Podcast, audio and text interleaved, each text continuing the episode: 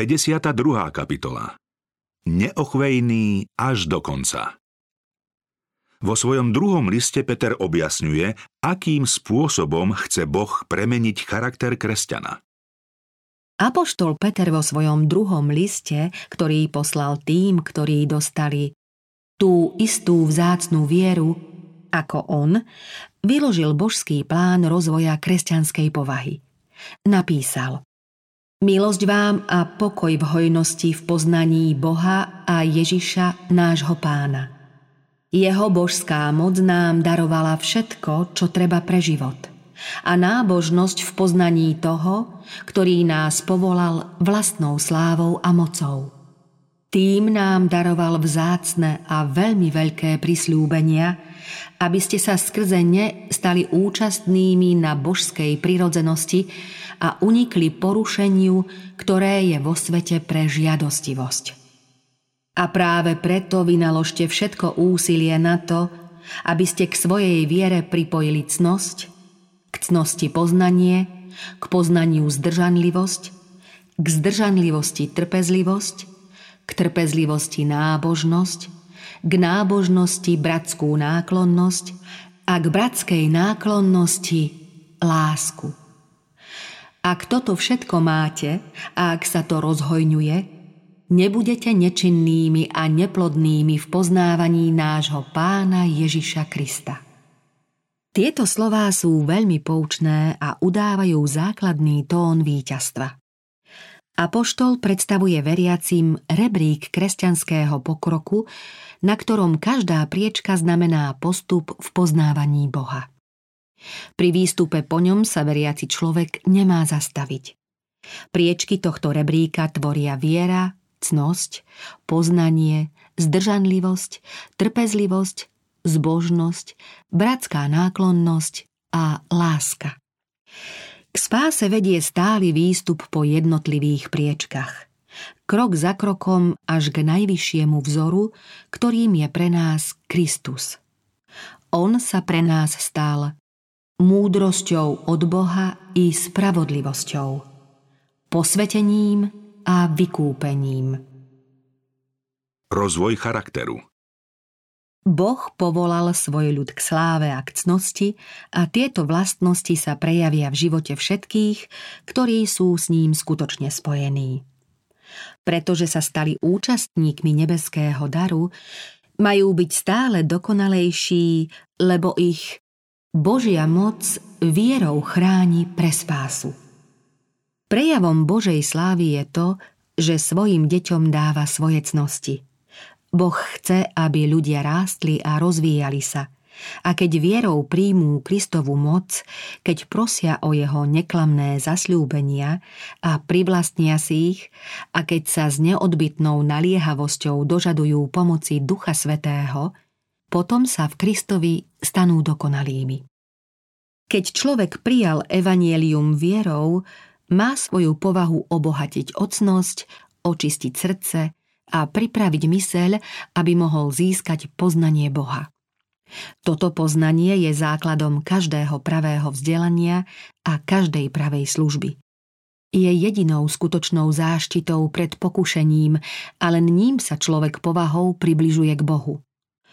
Poznaním Boha a jeho syna Ježiša Krista veriaci človek dostáva všetko, čo treba pre život a nábožnosť. Boh neodoprie nejaký dobrý dar tomu, kto úprimne túži dosiahnuť Božiu spravodlivosť. Kristus povedal Večný život je v tom, aby poznali Teba, jediného pravého Boha a toho, ktorého si poslal, Ježiša Krista. Prorok Jeremiáš napísal Nechváľ sa múdry svojou múdrosťou, nechváľ sa silák svojou silou, Nechváľ sa boháč svojim bohatstvom. Ale kto sa chváli, nech sa chváli tým, že je rozumný a že mňa pozná. Že ja, hospodin, preukazujem milosť, právo a spravodlivosť na zemi, lebo v týchto veciach mám záľubu. Znie výrok hospodinov. Ľudský rozum sotva pochopí šírku, hĺbku a výšku duchovných možností toho, kto získal takéto poznanie. Každý človek môže vo svojej oblasti dospieť k dokonalosti kresťanskej povahy. Kristova obeď umožnila veriacemu získať všetko, čo patrí k životu a zbožnosti. Boh chce, aby sme dosiahli určenú mieru dokonalosti a predstavuje nám príklad Kristovej povahy. Spasiteľ vo svojej ľudskej podobe, zdokonalenej stálym bojom proti zlu, ukázal, že ľudia môžu spoluprácou s Bohom a už v tomto živote dosiahnuť dokonalú povahu. Takto nás Boh ubezpečuje, že aj my môžeme úplne zvíťaziť. Veriacemu človekovi sa ponúka obdivuhodná možnosť byť podobným Kristovi a poslúchať všetky požiadavky zákona. Tento stav však človek sám od seba nikdy nedosiahne. Božím slovom požadovaná a k spáse potrebná svetosť je výsledkom pôsobenia božskej milosti, ktorú človek dostáva vtedy, keď sa podrobí disciplíne a obmedzeniam, ktoré ukladá duch pravdy. Ľudskú poslušnosť môže zdokonaliť len kadidlo Kristovej spravodlivosti, ktorá svojou božskou vôňou preniká každý skutok poslušnosti. Úlohou kresťana je zotrvať v boji proti každému nedostatku. Ústavične musí prosiť spasiteľa, aby liečil jeho hriechom choré srdce. Človek nemá na uzdravenie ani potrebnú múdrosť, ani silu. To všetko má len pán a on to ochotne dá tým, ktorí u neho pokorne a kajúcne hľadajú pomoc. Dielo premeny z nesvetosti na svetosť je stály proces.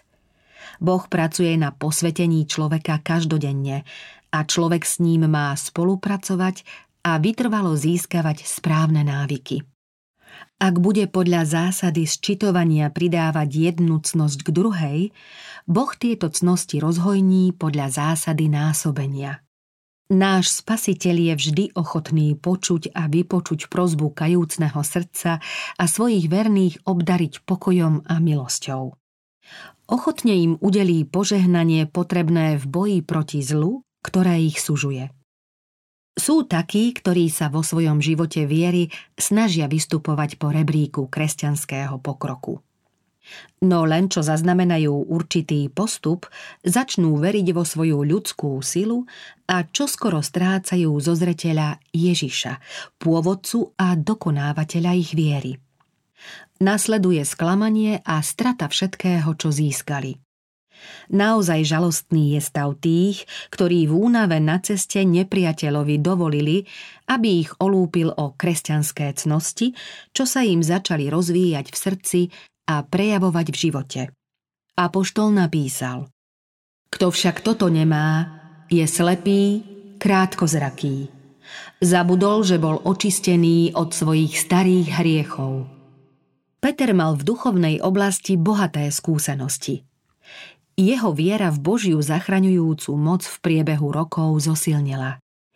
Tým nepochybne dokázal, že ak človek napreduje vo viere po stupňoch rebríka stále vyššie, až k najvyššej priečke pri bráne samotného neba, neúspech nie je možný. Po celé roky vštepoval Peter veriacim nevyhnutnosť ustavičného rastu v milosti a poznaní pravdy – Teraz vo vedomí, že svoju vieru onedlho spečatí mučeníckou smrťou, znova upozornil na vzácne prednosti, ktoré má na dosah každý veriaci. Tento skúsený učeník v plnej istote svojej viery napomínal bratov, aby boli pevní a neopúšťali kresťanský spôsob života. Prosil, preto sa, bratia, tým viac usilujte upevňovať svoje povolanie a vyvolenie. Veď ak to budete robiť, nikdy nepadnete. Tak sa vám naširoko otvorí vstup do väčšného kráľovstva nášho pána a spasiteľa Ježiša Krista. Aké vzácne uistenie. Slávny výhľad nádeje sa otvára Ježišovmu nasledovníkovi, ktorý vierou smeruje k výšinám kresťanskej dokonalosti. Apoštol ďalej napísal Preto vám to budem stále pripomínať, hoci to viete a ste utvrdení v pravde, ktorú teraz máte. Ale považujem za správne prebúdzať vás napomínaním, kým som v tomto stánku. Viem, že čoskoro zložím svoj stánok, ako mi to aj zjavil náš Pán Ježiš Kristus. No postarám sa, aby ste si aj po mojom odchode často pripomínali tieto veci. Spolahlivé svedectvo Apoštol mal plné právo hovoriť o Božích zámeroch s ľudstvom, pretože počas Kristovho pozemského pôsobenia videl a počul mnohé, čo súviselo s Božím kráľovstvom. Veriacim pripomenul. Veď sme nenasledovali vymyslené bájky, keď sme vás oboznámili s mocou a príchodom nášho pána Ježiša Krista, ale sami sme boli očitými svetkami jeho veleby – on dostal od Boha Otca česť a slávu, keď mu z velebenej slávy zaznel hlas. Toto je môj syn, môj milovaný, v ktorom mám zalúbenie. A tento hlas sme my počuli. Zaznel z neba, keď sme boli s ním na svetom vrchu. Popri všetkej presvedčivosti tohto dôkazu o istote nádeje veriacich, bol tu ďalší, ešte presvedčivejší dôkaz prorockého svedectva, ktoré mohlo vieru všetkých upevniť a bezpečne ju zakotviť. Peter napísal Tým je aj prorocké slovo pre nás pevnejšie. A vy dobre robíte, že hľadíte naň ako na lampu, ktorá svieti na temnom mieste, kým nesvitne deň a nevzíde vo vašich srdciach zornica. Predovšetkým však vedzte, že nejaké proroctvo v písme nepripúšťa súkromný výklad. Lebo proroctvo nikdy nevzišlo z ľudskej vôle, ale pod vedením Ducha Svetého prehovorili ľudia poslaní od Boha. Kým na jednej strane apoštol zdôrazňoval pevné prorocké slovo ako spolahlivú smernicu v nebezpečnom čase, na druhej strane cirkev vážne varoval pred zástavou falošného proroctva, ktoré budú hlásať falošní učitelia. Tí budú tajne vnášať zhubné rozkoly, budú zapierať pána – Týchto podvodníckých učiteľov v cirkvi, ktorých budú mnohí spoluveriaci pokladať za pravých učiteľov, apoštol označil za pramene bez vody a mračná hnané výchricou. Pre nich je pripravená mrákava tmy. Ešte dodal, ich koniec je horší, ako bol začiatok. Bolo by pre nich lepšie, keby neboli vôbec poznali cestu spravodlivosti, ako ju poznať a odvrátiť sa od svetého kázania, ktoré sa im zverilo. Čas konca Pri pohľade do budúcich stáročí až do konca času Peter z vnúknutia Ducha Svetého opísal pozemskú situáciu v dobe pred Kristovým druhým príchodom. V posledných dňoch prídu s posmechom posmievači, žijúci podľa svojich žiadostí a budú hovoriť. Kde je ten jeho prisľúbený príchod? Veď odvtedy, ako zosnuli otcovia, všetko ostáva tak, ako to bolo od počiatku stvorenia. No, keď budú hovoriť, je pokoj a istota, vtedy z nenazdania príde na nich záhuba – Všetci však nepadnú do nepriateľových osídiel. Pred zánikom všetkého pozemského verní rozpoznajú znamenia doby. Zatiaľ čo veľký počet veriacich bude vieru zapierať skutkami, bude tu aj ostatok, ktorý zotrvá do konca. Peter si zachoval v srdci živú nádej na Kristov návrat a cirkev utvrdzoval v istote naplnenia spasiteľovho prísľubu. Keď odídem, pripravím vám miesto. Zasa prídem a vezmem vás k sebe. Skúšaným a verným sa mohlo zdať, že pán oddialuje svoj príchod, no apoštol ich ubezpečil. Pán nemešká s prisľúbením, ako sa niektorí nazdávajú, že mešká. On je len trpezlivý s vami a nechce, aby niekto zahynul, ale aby sa všetci dali na pokánie. Pánov deň príde ako zlodej. A vtedy sa nebesia s rachotom pominú, živly sa páľavou rozplynú, aj zem i diela, ktoré sú na nej. A keď sa toto všetko má tak rozplynúť, ako sveto a nábožne musíte žiť vy, čo túžobne očakávate príchod Božieho dňa, pre ktorý sa nebesia páľavou rozplynú a živly sa v ohni roztopia. Podľa jeho prísľubu očakávame nové nebo a novú zem, na ktorých prebýva spravodlivosť. Preto, milovaní, keď toto očakávate, usilujte sa, aby vás našiel nepoškvrnených a bezúhony, v pokoji. A zhovievavosť nášho pána pokladajte za spásu, ako vám napísal aj náš milovaný brat Pavol podľa múdrosti, ktorá mu bola daná.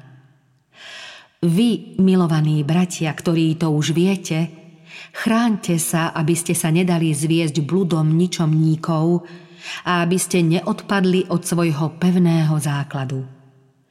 Vzrastajte v milosti a poznaní nášho pána a spasiteľa Ježiša Krista. Petrova mučenícka smrť Božia prozreteľnosť dovolila Petrovi završiť jeho pôsobenie v Ríme, kde ho cisár Nero rozkázal uväzniť pravdepodobne počas Pavlovho druhého väznenia. Týmto dvom zostarnutým apoštolom, ktorí mnoho rokov pôsobili ďaleko od seba, pripadlo nakoniec vydať svoje posledné svedectvo o Kristovi v hlavnom meste sveta a na jeho pôde preliať svoju krv ako semeno pre hojnú žatvu svetých a mučeníkov. Odvtedy, čo Peter zaprel Krista a znova dostal apoštolské poverenie, neohrozene odolával nebezpečenstvu a osvedčil šľachetnú odvahu pri hlásaní ukrižovaného a z mŕtvych vstalého spasiteľa, ktorý vstúpil na nebesá.